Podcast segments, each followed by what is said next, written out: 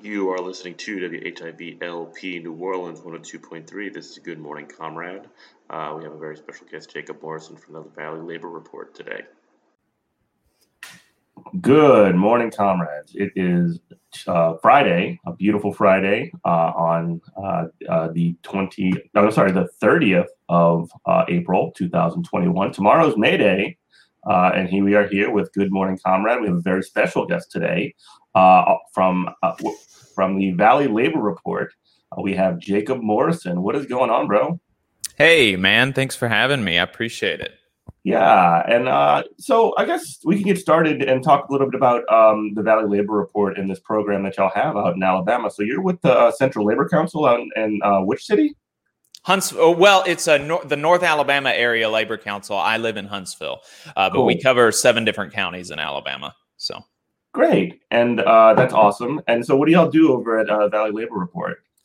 Yeah, so uh, you know, like I said, I'm the secretary treasurer of the Labor Council um, here in North Alabama, and the Valley Labor Report is a project um, that myself and the uh, and the um, the president of a local machinist union have, where we bought an hour and a half on every Saturday of the uh, of the local conservative talk radio station, and we fill it with uh, socialist unionist propaganda, and it's it's a lot of fun. so so that you know that that's basically the gist. The enemy territory. Yeah, yeah. It's where Sean Hannity started. Actually, that was his first radio gig. Was the station no that way. we're on? Yeah, yeah. He's from Alabama. He is. He, I mean, I didn't. I did not know mm-hmm. that. That's hilarious.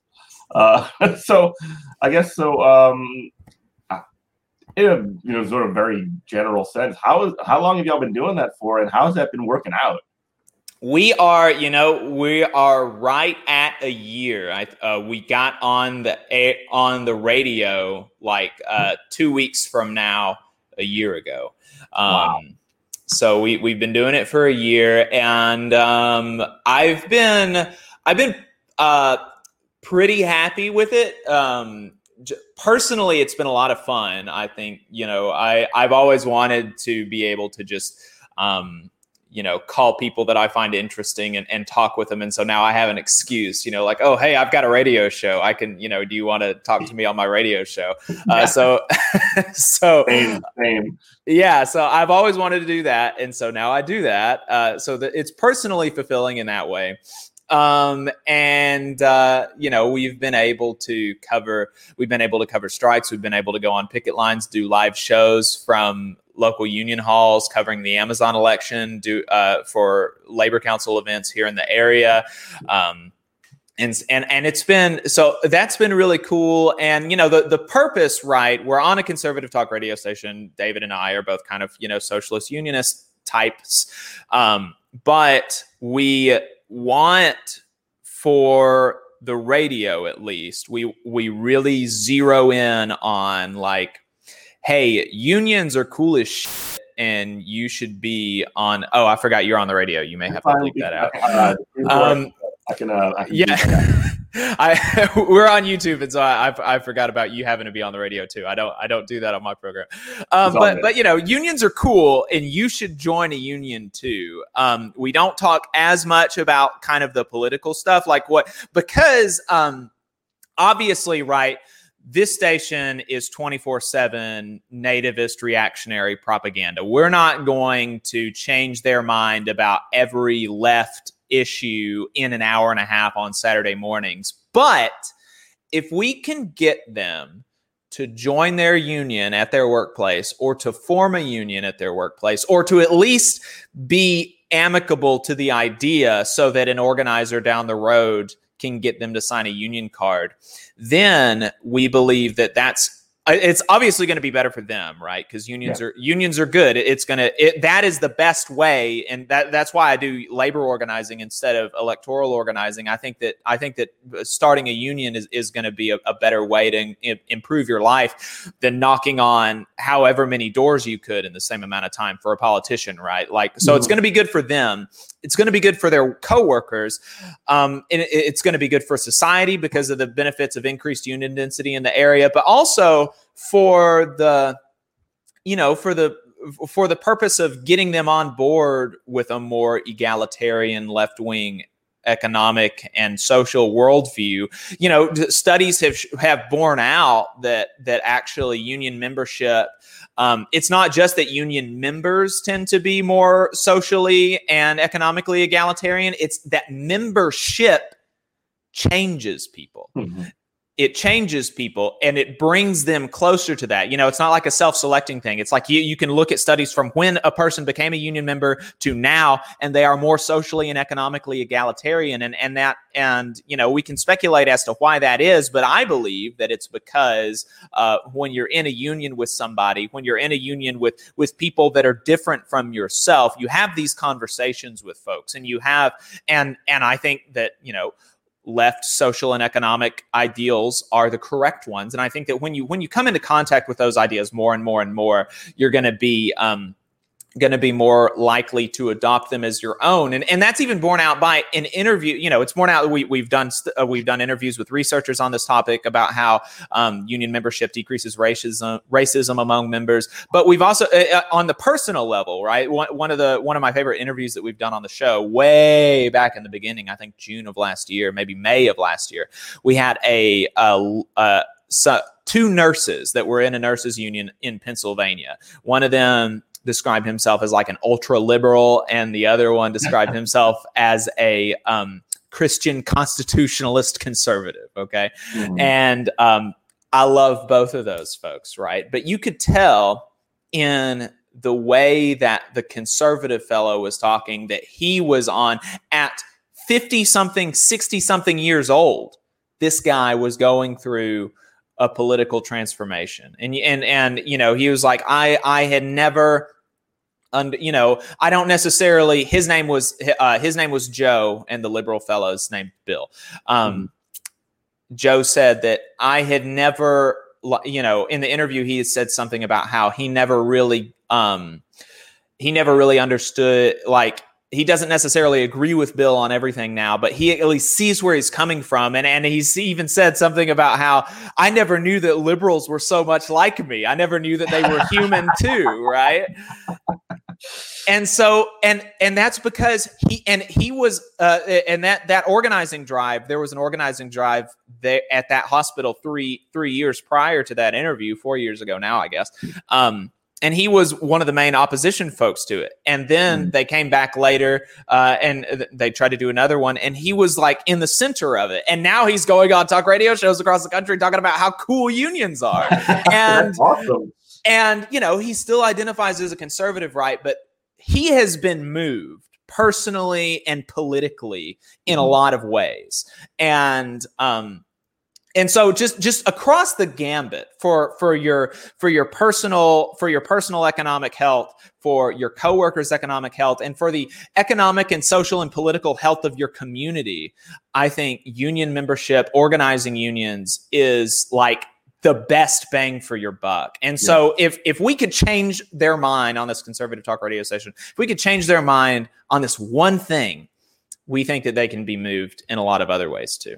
Yeah, and you mentioned something that I think is uh, really interesting, and I definitely fundamentally agree with, even though it's like in disagreement with a lot of uh, narratives in like mainstream media. So there's this sort of sense that um, like that union members are, are, like necessarily this sort of like reactionary like white working class or whatever and union leaders are these sort of like libs that are like a part of the Democratic Party or whatever like that. And that reality is way more complicated. There's a lot more wrapped up into that. But like the way that, especially like right wing news, but like mainstream news more broadly, sort of really highlights that tension and and really sort of like makes that tension seem like it's irreconcilable. You know, mm-hmm. you know, talk about that a little bit. Yeah, well, so you know, there's something to that, right? Mm-hmm. Um, the there, the, it's not uh, you know, there's a grain of truth there. Like the the iron workers local in the area, they sponsor the show, and the mm-hmm. um, hit um, I forget what his what his Twitter handle is, but but the business manager, it, which is a terrible name for his position. Like I, that's awful. But yeah. anyway, he's you know he, he's like elected. Just generally is something that I don't love. Yeah, yeah. The the name the naming convention that a lot of trade unions have is not great. But he's the business manager of the Iron Workers Local 477, and he's like um an anti-fascist, anti-racist, ACAB. Oh, you yeah. know, like he's he he's like out there, but he's got like he's an ironworkers guy, right? He's mm-hmm. and he's and we've talked about how a lot of his members are, you know, they're kind of reactionary and they're, you know, they've got like some problematic views. Most um, people do. Most people do. That's correct. Uh, but to the extent that it's true, um, it's much better for them to be in a union with their black and brown and queer brothers and sisters than uh, than not because of what I just laid out, because of how it can be. Obviously, it's not going to transform everybody, and even the people that it does transform, it's not going to, you know. I'm not saying that okay, you get you get a former KKK member in a union and he's going to come out with blue hair at and he's going to be at the next women's march, right? I'm not saying that, okay? but but uh, but it does change people, and that's borne out by the personal and and and the and the data and and everything that that we've seen. So you should want, to the extent that it's true, like that should that's like a good thing to the extent yeah. that there is a reactionary white working class that is organized in in the union movement okay that's like okay and like let's talk about how good that is mm-hmm. but um you know there's and and there is a uh, in the upper echelons of the leadership there is certainly a um there's a um, in my view, kind of discomforting allegiance to the Democratic Party. I mean, Trumka is like he goes on about how how great Biden is and how how great um, all these Democratic politicians are, and uh, you know Randi Weingarten in the teachers union does a lot of this. But there's, you know, there there are there are tensions there, and the labor movement isn't as powerful as it once was, and so we've got one party that doesn't want to destroy us, so we don't want to, you know, they don't want to piss them off. Um, but you know, I think I, think that the, the, the problem there is that a lot of the the members, even the ones that aren't reactionary, ones like me, you know, I it almost feels like folks like Trumka and Weingarten like think we're stupid. Like they yeah. think that we don't see that, you know, it's like, look, look, okay, I understand, but you know, I understand. We're adults. We're union members. We're brothers and sisters. I understand that Biden is better than Trump. I understand that his rescue plan was good. I understand it's better than the tax cuts. Like, you don't have to tell me that he is the best thing since sliced bread. You don't have to tell me that, you know. But uh, but the structure of these organizations, even in the the least democratic ones, like something like the UAW, where um, there, there's a caucus in the UAW, the Unite All Workers for Democracy (UAWD), fighting for one member, one vote for their uh, upper echelon of leadership for the international presidents. Even in those places, the structure of our organizations, the structure of unions, are fundamentally worker centered and democratic, and yeah. um, you know, and and it may not it's not the easiest thing to do but if enough members say we don't like the way that trump goes representing us. We don't like the way that weingarten is representing us. We don't like the way that this or that or the other thing how much they're paid for example if there's enough pushback on that we can get rid of them. You can't get rid of your boss. You can't get rid of you know uh, of, of bezos by voting him out. You can vote yeah. out these people to the extent that they're problematic. And so um uh, but there's, you know, there, there, there's some of that. I think that it's, uh, you know, I think the tension between the membership and the leadership, uh, you're going to have that in a lot of organizations, but unions sure. are just fundamentally and structurally like the best thing that that we've got right now and to the extent that they are problematic we should work to reform them instead of you know like um, instead of saying like throwing the baby out with the bathwater. Uh, you know yeah. because i've talked to the folks in uawd and like the uaw is really the picture of of um, you know corrupt business unionism right now right? It's like really kind of the worst case. And if you actually kind of look at some of the um, some of the charges that have been found to valid against some of the leadership. Uh, like two, two, two of the last three international presidents of the UAW are in jail right now. So you know, that's some that's some bad stuff going on in the UAW. But the members in the UAWD, the United All Workers for Democracy Caucus, they're not going to tell you to burn your union card. They're right. going to tell you that the UAW has flaws, but the UAW is the reason that I have a better job than folks working in in the Hyundai uh, factory down in. Alabama, mm-hmm. right? Um, and and so you should join the UAW if, if there's a UAW local where you're at, and you should work to change it to the extent that that it needs changing. Um, but don't throw the baby out with the bathwater. And that's the folks. That's yeah. the folks in like literally like the the most corrupt union in the country right now. Right. You are listening to WHIV LP New Orleans 102.3. This is Good Morning Comrade. Uh, we have a very special guest, Jacob Morrison from the Valley Labor Report today. There's nothing that makes me more angry than an anti-union leftist. you know? Yes, yeah. But it, it, drives me crazy. But yeah, um, and it's and and uh, uh, well, let's let's talk about just for just for a second because some yeah. of that is so stupid. It is mm-hmm. so it is mind numbingly dumb. Uh, I don't know, like the convo couch or or um, she she had some tweets about the pro act and about unions and she said that the pro act wouldn't do anything for workers even if oh, it was passed and she said that unions don't do anything for workers and it's like you don't know anything. Like you don't know anything about anything uh, you know, if the PRO Act was passed, like we can, okay, fine, you know, Convo Couch, like Isabella or whatever your name is. If you want to talk about the politics of getting the PRO Act passed and whether or not that's likely to happen and the corruption of the, and, and the, and the, you know, corporate Democrats or whatever aren't going to pass it, like, okay, fine. Don't gaslight me and tell me that the PRO Act, as a union member, the PRO Act is not going to be like the most transformational bill ever passed in the last hundred years. For, mm-hmm, yeah. I mean, you know, like read the damn thing. You know, uh, it, it, would it would legalize secondary strikes, which was the first thing after the passage of the NLRA that the business community wanted to get rid of. It would uh, prohibit permanently replacing striking workers. That means if you go out on strike, you are guaranteed to have your job back after you go out on strike. Currently, they can permanently replace you, i.e., fire you. Mm-hmm. It would make that illegal.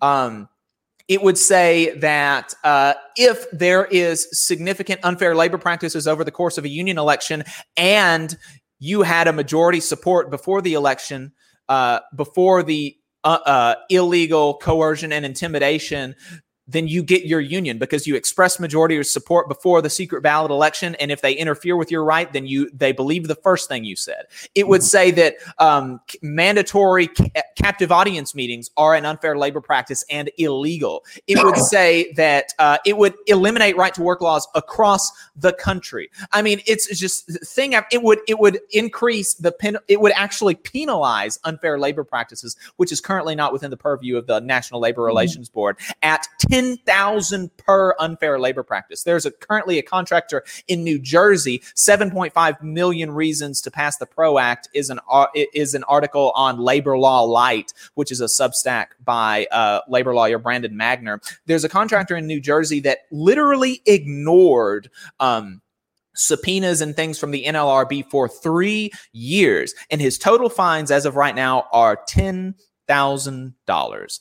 If he had done if he had done that under the PRO Act, his total fine would be $7.5 million. That is going to drastically change employer behavior over the course of elections and in over the course of, of, of, of anything else. So the PRO Act cool as hell. It is good. Yeah. And if you don't recognize, you know, we can talk about the politics of it getting passed and, and, Democrats and whatever, that's fine. Don't gaslight me about what the PRO Act would do if it was passed. Yeah. And then also they were talking uh, they were talking about how unions don't do anything for workers. That's that's again, that is silly. We can pro. we can criticize the business unionism aspect of unions. But again, you've got to recognize that they work in a lot of instances. Union workers make uh, 10, 20, 30% more than similarly situated non union workers. They have, uh, they pay less for more health care. They have union workers are the only people left in this country with pensions. Uh, union union nursing homes had a 40% lower uh, COVID 19 mortality rate than mm. uh, as compared to non union nursing homes. You know, so that they're good for their workers, they're good for their patients, they're good for their customers, for their communities. I mean, everything. Like it's all unions, unions are good. Even, you, you know, um, again, unions I am unions are good. I'm fine with you criticizing like some of the faults in unions. Unions are in, are human institutions and they're not perfect and they've got flaws and there are things that you can criticize. But saying that they don't do anything for working people in this country is crazy. You're just totally removed from reality. Yeah, one of the uh well, I got two points. One is that like when I hear criticism, like even if it's like somewhat constructive criticism of union, unions, I get like instantly defensive of people I strongly disagree with, based on mostly on who, who I'm having the conversation with. So like um, I remember when uh, the during the, the Bernie Sanders election, I actually put this out in a tweet um, when the culinary 226 over in um, Nevada um, went, like sort of soft went out for for Joe Biden, and like I see a bunch of people talking about how like the leadership of two two six is uh is like like traitors to the working class or like something like that. And, and, I put out the tweet that was like, yeah, I can't wait to like criticize uh 226 in my union circles and defend them to the death in my not in my like more general right. circles yeah yeah that's exactly yeah that's that's exactly my thing like i i you know if you if you heard the the conversations that david and i have about about unions like off the air or about mm-hmm. some particular leaders in in unions in alabama or whatever like i bet you know but that's like that's in the union hall kind of yeah, stuff. It's in, right? It's to keep it in a family. You know? Yeah, you keep it because ultimately, yeah, you know, we're we are on the, you know, um, we, or we can talk. The, or, I'm sorry, I didn't mean. No, no, no, no. If you're going to make the criticism, like saying that the leaders of this union are traitors to the working class or whatever the hell, like you first off sound like an idiot. Like the yeah. like the reason that culinary 226 is too so strong is because they have gotten the goods for their members for a very long time. They, I mean, right. they're a huge part of politics in Nevada. I mean, right. you can criticize how they how they operate and how they're part of the Reid machine or whatever the hell. That's fine. But like saying that they're not representing their members effectively is just completely patently and totally untrue. Right. Right. Yeah. Definitely. Um, anyway, um, the other point I wanted to make is you were talking about the PRO Act. I'm glad you brought that conversation in that direction because we've talked a lot about the PRO Act uh, on this program, and uh, one of the things that you mentioned is like the extremely like laughable amount of fees or whatever that uh, that union busting sort of brings in. So essentially, it's mm-hmm. effectively become almost like a cost of doing business, and right now it's like a low cost. And yes. I, I, I, thinking about that and thinking about um, the Amazon union that just, uh, unfortunately, the drive failed. It's being in litigation in terms of, uh, I mean, in terms of uh, the union sort of violations that have taken place. Um, but essentially, like, how would how would something like the PRO Act, how would something like the PRO Act have changed um, that union election? What would Amazon have been able to do? And I guess we can start this actually by talking a little bit more generally about what happened down there, and then we can kind of get into that. Yeah, well, so as far as what would have happened if the PRO Act had been law, that is very convenient because we had a conversation with Brandon Magner um, on the mm-hmm. show three weeks ago or so about that, and I just released the um, I just released a clip of that interview where we talked about that the, the the part where we talked about that specific thing. It's on our YouTube channel, the Valley Labor Report, but um, you know. Um, talking about uh, you know i think what the pro act would have done is um, i think that's really central to how the campaign went um, bec- uh, uh, because you know i mentioned that um, it would have made captive audience meetings illegal, um, mm-hmm. which and, and captive audience meetings are, for those who don't know, they're they're meetings where um, the uh, and this is this is legal because it's on company time. Uh, th- this is the rationale. Like it's on company time, it's in company property, and if you're on company time, your boss can make you do whatever they want, basically. And so uh, while you're on the clock, they make you, and and which the the the Im- implication here, right, is that if you don't come to these meetings, you're going to get fired. They make you come to these meetings and they fill your head with anti-union propaganda. They lie to you. In in many, actually, they literally just lie to you. They misrepresent. Um, they they they do half truths, like like how you know the union can't guarantee you. Um, better wages or working conditions and it's like well you know like that's technically true but um, how, what are the mechanisms by which unions do get better wages and working conditions is because of collective bargaining and, and that negotiation process uh, w- between the union and the company and what is the con what how does the contracts get ratified that workers ultimately uh, work under? They vote for it. The membership vote for it. And and like membership in other workplaces even in the same union don't get a vote on it. The international president doesn't get a vote on it. None of these things. It's like if you work under that contract you're the only person that gets a vote on it. So i have faith in those amazon workers that had they won their union that time and they had gone into contract negotiations. They wouldn't have voted to ratify a contract that did not increase their wages and working conditions. Right. um, so you know it would have and and so the pro act would make um, meetings like that illegal because of their um, because of their uh, coercive and uh, their coercive nature, but by the fact of it being on the clock time, by the fact of it being, um, you know, the boss saying it or people the boss has has hired to say it. Because if you've ever like if you ever worked a job, you know that any interaction with your boss or your supervisor is inherently coercive. It it like it just any conversation, even if you're just talking about about the day, right? You know, this person has my life and mm-hmm. my livelihood in their hands. I want to be on their best best behavior, or I want to be on my best behavior. I don't want to do anything to upset them. Blah blah blah blah blah. Yeah, that's why you um, say good morning back to them when they say good morning instead of yeah, you. exactly. Even just these innocuous. That's exact. That's such a. I'm gonna. I'm gonna have to use that. Going. Mm-hmm. Going. You know, if it was just a coworker, maybe you would say good morning because you want to. But you're thinking yeah. in the back of your mind, I've got to be. I've got to treat this person with respect. You know, like mm-hmm. every. like every interaction, even the just the most when they say good morning to you, it's laced with that. And yeah. so, um, bosses should have no part of whether or not or, or of uh, deciding how workers vote in a union election, especially not on the shop floor. They should not be able to um, put them at the cost of their job in these meetings. They should be able to not go uh, and and so anyway, and that was one of the from interviews with anti-union um, anti-union workers at Amazon, it looks like that was one that was kind of the crux of the thing because uh, the union didn't have access like that to every single worker, where the company did. The company had 24/7 access to any worker that it wanted um, on and off the shop floor, and and so these captive audience meetings really changed a lot of minds. Um, you know, they were able to get 3,000. Um, they were able to get 3,000 cards signed, which is more than half of the unit, but they only got 700, 809. Or uh, actually, I think the union feels pretty confident that they, that they got 1,100 votes because there were um, there were 500 ballots that were contested. They were mostly contested by Amazon. Uh, they feel pretty confident that they got 1,000, 1,100 votes. Um, so that's you know um, only 30% ish of the original cards that they signed of workers saying that they wanted a union. And that's because of the coercion and intimidation that came from these mandatory captive audience meetings uh, that, that happen in the workplace. Uh, so that would have been a huge thing. And, and um, there were 23 there were 23 unfair labor practices that the RWDSU alleges Amazon did over the course of the campaign, over and beyond what would have been illegal under the PRO Act.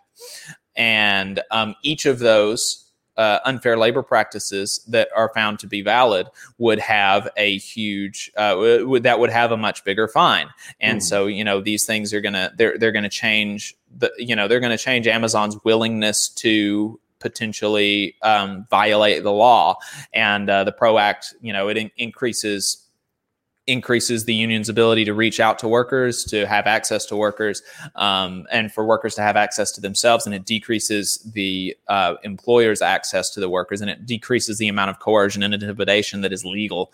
Uh, so, so I think that. Um, I think under the PRO Act, it's very likely that that unions or, or, that the union would have won. And and if if the pro if all else had been equal, if if the if the PRO Act had been law and the campaign in every other way went the same way, they would have their union now actually mm-hmm. because mm-hmm. uh, the penalty for um, the penalty for unfair labor practices that are found to have a material impact on the election over the course of a union election is that we're going to go by what the workers originally said, which 50% yeah. of the workers at this Amazon facility originally said they wanted a union.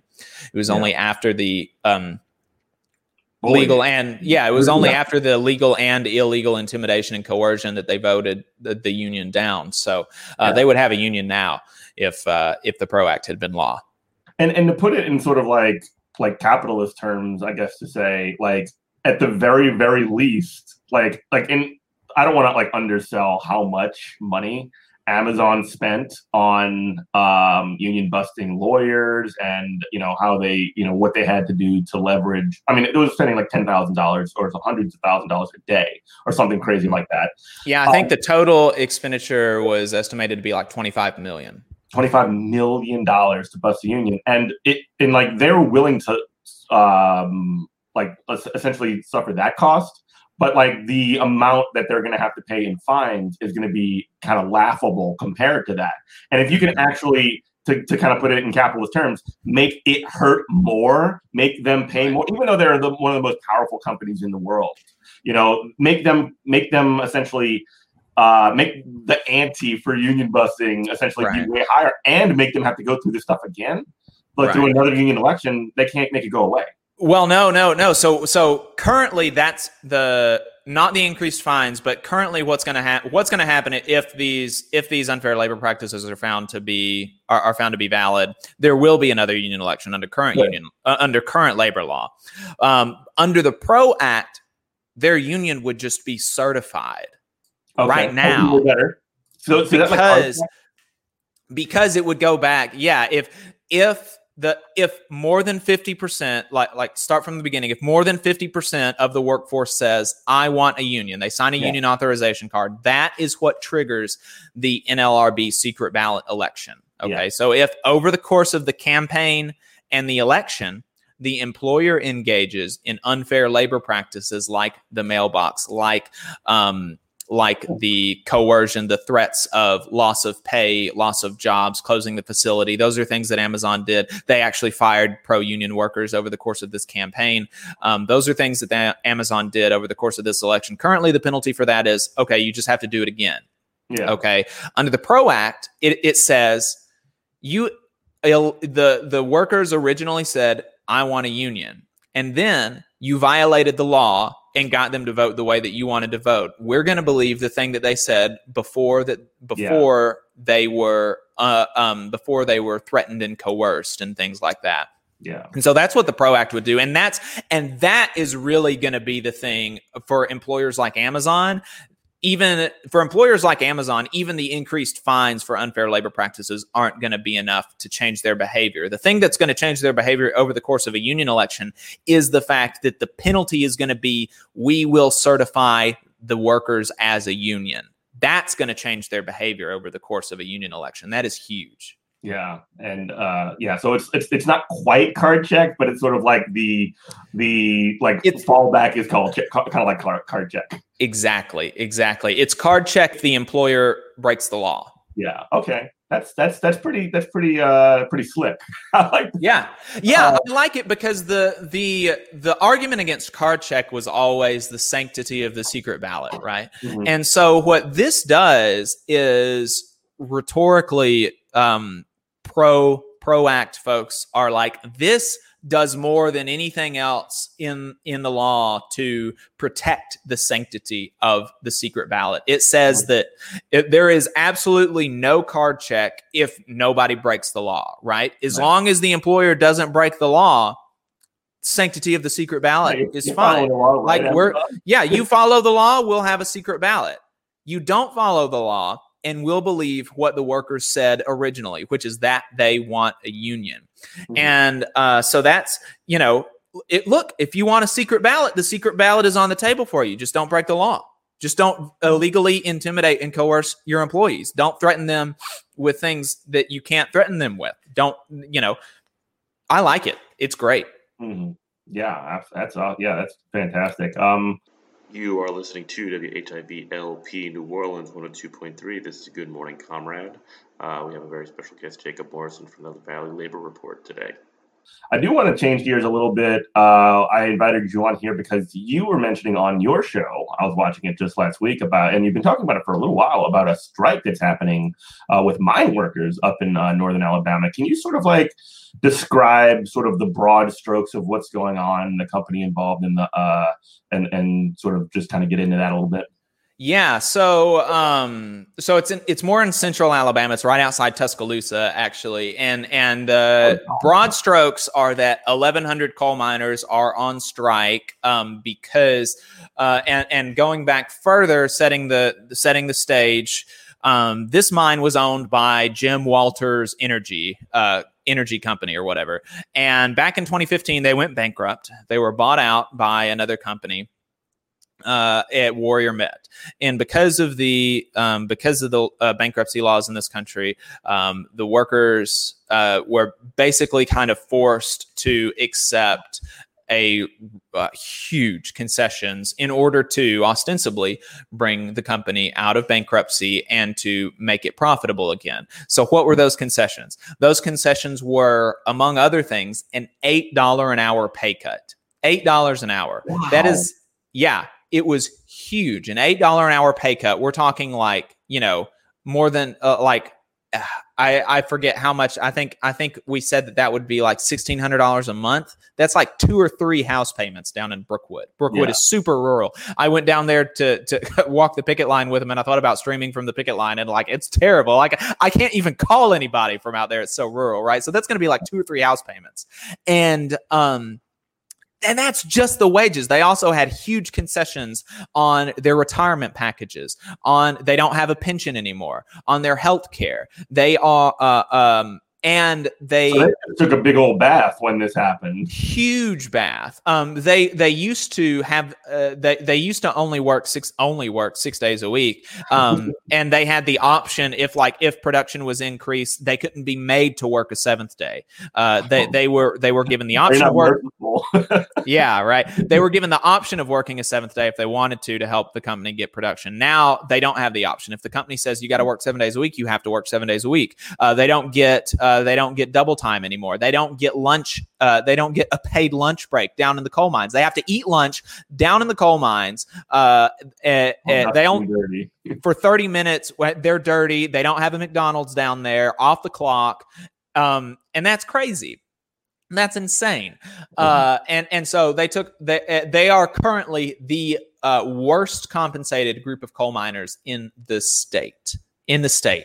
And so um, they are, uh, and so you know their, their negotiating committee is empowered by the membership to um to author to to to authorize a strike. And so uh, when they went to the negotiating table, uh, the the the unions uh, and the workers, they what they were asking for was parity, not anything crazy, but parity with other coal miners in the state. And that's because, right, the, the plan to get the union to or get the company to be profitable again worked. Uh, two of the last five years have had record breaking production for this coal mine. There have been there's been more coal pulled out of this mine for uh, in two two of the last five years than ever in its 50 year history. Um, and they're, they're, paying workers less than ever before. Yes, so like, and and the uh, the executives now are they have had 15 20 percent pay increases. Supervisors get tw- uh, 20 uh, 20 30 thousand dollars bonuses per quarter and they're paying um they're, they're paying like you said workers uh, less than they ever have before and so mm-hmm. the the workers um, That's because they've earned it, right? They've done such a great job just slashing the salary right, right, all the way down. yeah. So, so workers, uh, their position were okay. Pay us. You know, we sacrificed for the company for five years, for six yep. years now. But that was back in 2015 that they took those concessions. We've sacrificed for the company for six years. It's profitable. You're making millions of dollars more. The company's making millions of dollars more. We pulled more coal out than ever in the history of the mine. Pay us the same as every other coal miner in Alabama. What was the company's position? The company's position was take another $7 an hour pay cut on top of the $8 an hour pay cut that you took six years ago. Take more concessions to your health care, to your retirement. Um, we're not going to give you overtime. We're not going to give you anything like that. It was take more concessions, not even stay at the same. It was take more concessions. That was the company's mm-hmm. position. So the uh, so, so the negotiating committee, the bargaining committee, the international president said, "Screw you." Yeah. Go on strike. And so they went on strike. 1,100 coal miners in Alabama went on strike. Uh, then there was a tentative agreement struck between the bargaining committee and the um, and the un- and, and, and the company that was meager improvements. It was like a dollar an hour raise. It was um, time and a half instead of double time. It was paid lunch, but it wasn't anywhere near what other coal miners are making or what they used to make.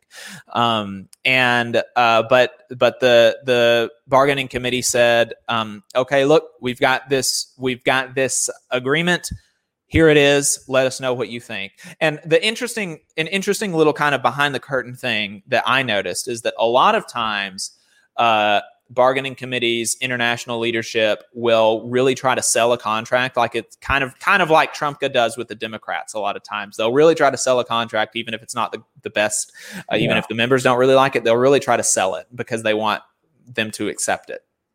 They didn't do that this time. They just basically said, look, this is what we've got. Let us know what you think. Membership voted it down overwhelmingly. They voted to continue on strike. That means um, you're in a very powerful position, right? Like, yeah. like essentially your members are on board, especially if you're not trying to make the that I didn't exactly. You, but like if you're not trying to make the case that this is a great contract to members and members reject it, that means you have actually negotiating leverage to keep the strike going. Exactly. At the table, uh, you can say to the company, look, you know, we gave them the contract. They said no. Like, you got to give some more and so that's what they did. Um, and that's genuinely democratic too. I don't mean to like. Yeah, yeah, yeah. That, that is exactly like like that is where the power in negotiation comes from because right if you like like production stops or like the managers or whatever like have to go and do all that that's one of the things i learned at a uaw like one of those uh part you know gm parts facility strike by lines the other day. It's like they got managers driving trucks right now which is hilarious. Right um, right. so, so, so, you're making them i mean it sucks for workers no doubt like mm-hmm. like missing checks and all these other things but like seriously like like like if you're like asking your members to to be a part of this process, you have so much more leverage. You have so much more buy-in. Yeah. I'm sorry, continue. Exactly. That's exactly right. And that's what happens anytime, you know, so there, there's, uh, there are different ways that different unions negotiate. So da- uh, David's union, the machinist union, my co-host, uh, they will not go on strike until like, so they'll take a, before they, before the bargaining committee calls a strike, they will, uh, give a contract to the membership and, and say, vote it, vote, yay or nay. Do you want it? And if you don't want it, do you hate it enough to go on strike against it?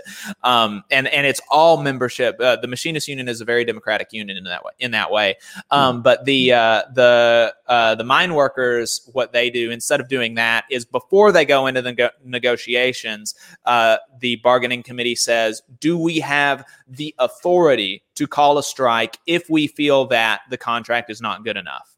Mm-hmm. And the membership said yes and so they had that authority unilaterally um, but but but that is important that they took that uh, it was only three or four days after the strike was called that they came back with a tentative agreement because they wanted to make sure that look we've got you know if the strike is going to continue that we've got buy-in from the workers and so that yeah. that's that's good um, so they've been on strike now for about a month and uh, the strike is still going. I don't. I haven't really heard anything about the company coming down uh, or, or, or um, coming up with more concessions, and the un- and the company has actually been really.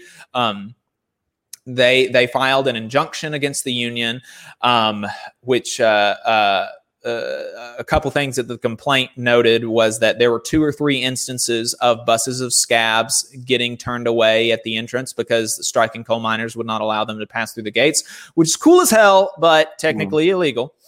Uh, and so the um, uh, but but the rest of the complaint was really just them was just the bosses crying about being called mean names as they crossed the picket line and scabs yes scabs crying about being called mean names and like tomatoes being thrown at the buses or something. It was really really kind of pathetic stuff.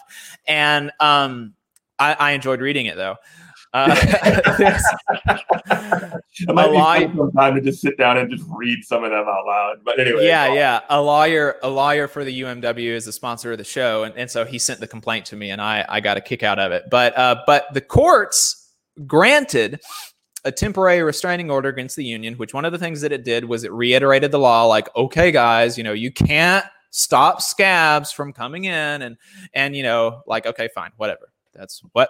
Okay, fine. I I'm fine with that.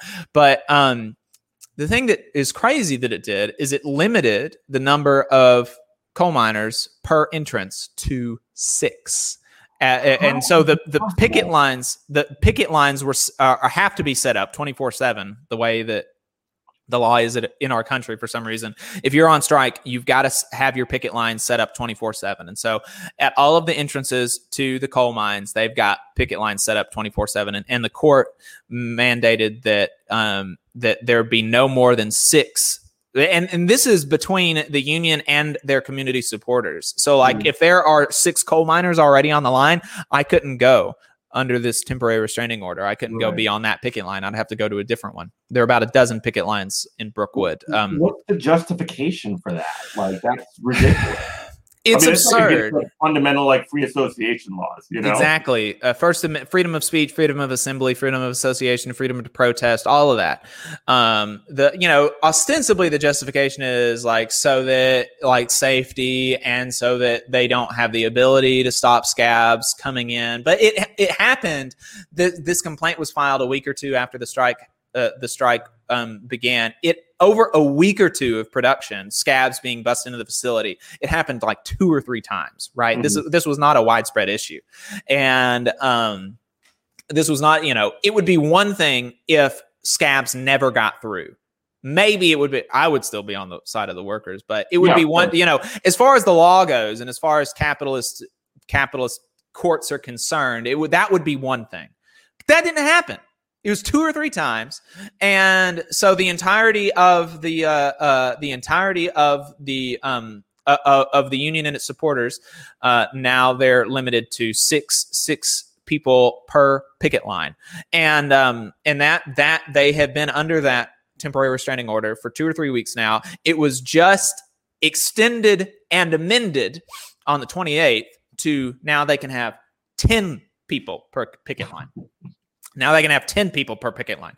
And um, you know, but like you said, the the right to freedom of, you know, people were just literally conservatives were just talking about how it was so un-American that at the um at, at the the joint address or whatever uh, Biden said no amendment is absolute. You know, Mhm. if we're talking about any uh, rights that should be protected, it should be the freedom of speech, freedom of assembly, freedom of protest, freedom, freedom Mhm. of association. And this has all the trappings of a good, ostensibly, of a good cancel culture, PC, Yeah. run amok, activist judges, the state coming down and bearing its weight on rural workaday Alabama coal miners. And, Yeah. you know, this has the trappings of a good cancel culture, PC run amok story for conservative way- media it's outlets. Way, it's way.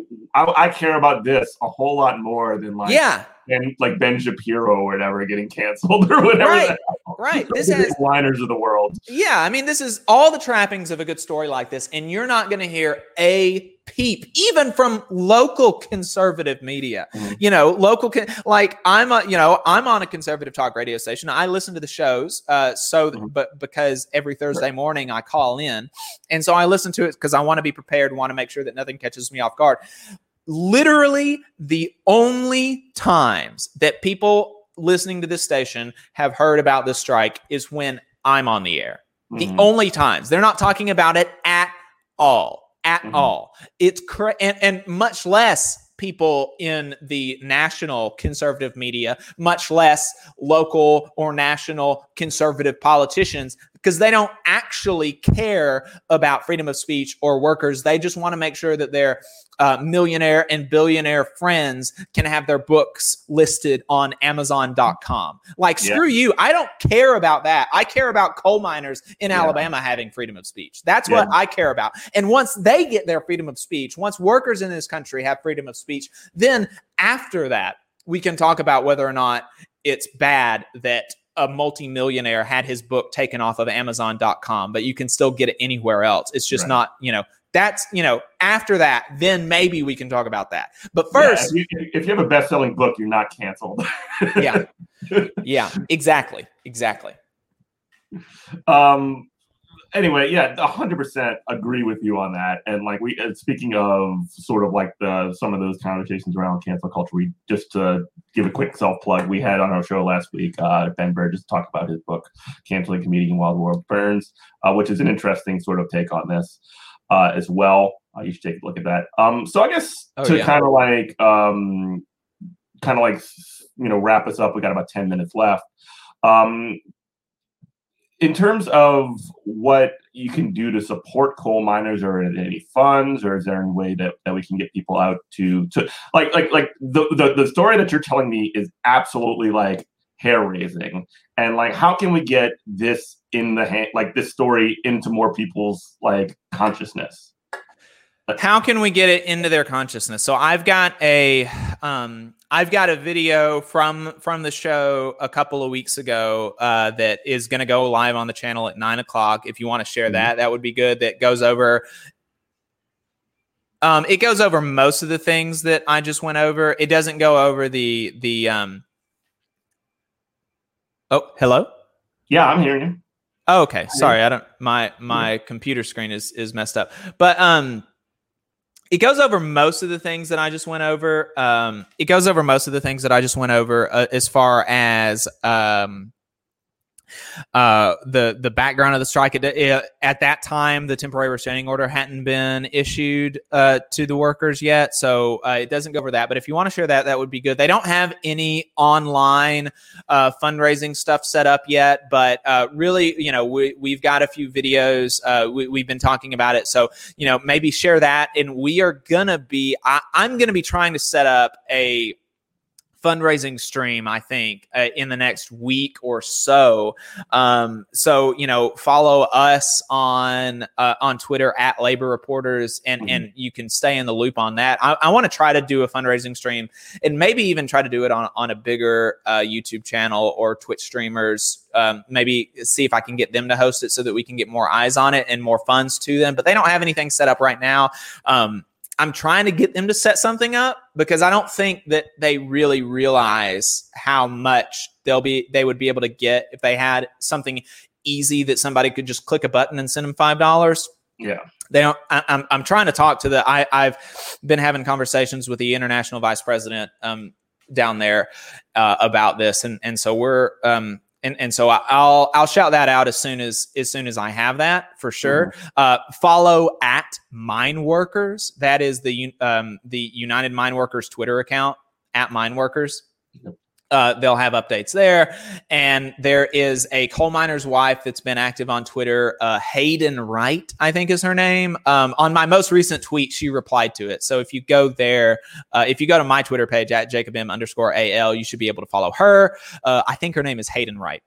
Um, and uh, Kim Kelly has has she was down there for about a week. She's got some really good good stuff coming out from Means TV and the Real News Network. So follow all of those folks. Means TV, the Real News Network, Grim Kim on Twitter. Yeah. Um, she's got she's going to have some good stuff coming out soon. I'm really excited for that. Uh, I had a I I had a, a, a, a guest I guess hosted the Working People's podcast interviewed uh, five or six coal miners down awesome. there about that. So so all that would be good to to share and to learn more about it and to hear from the coal miners themselves.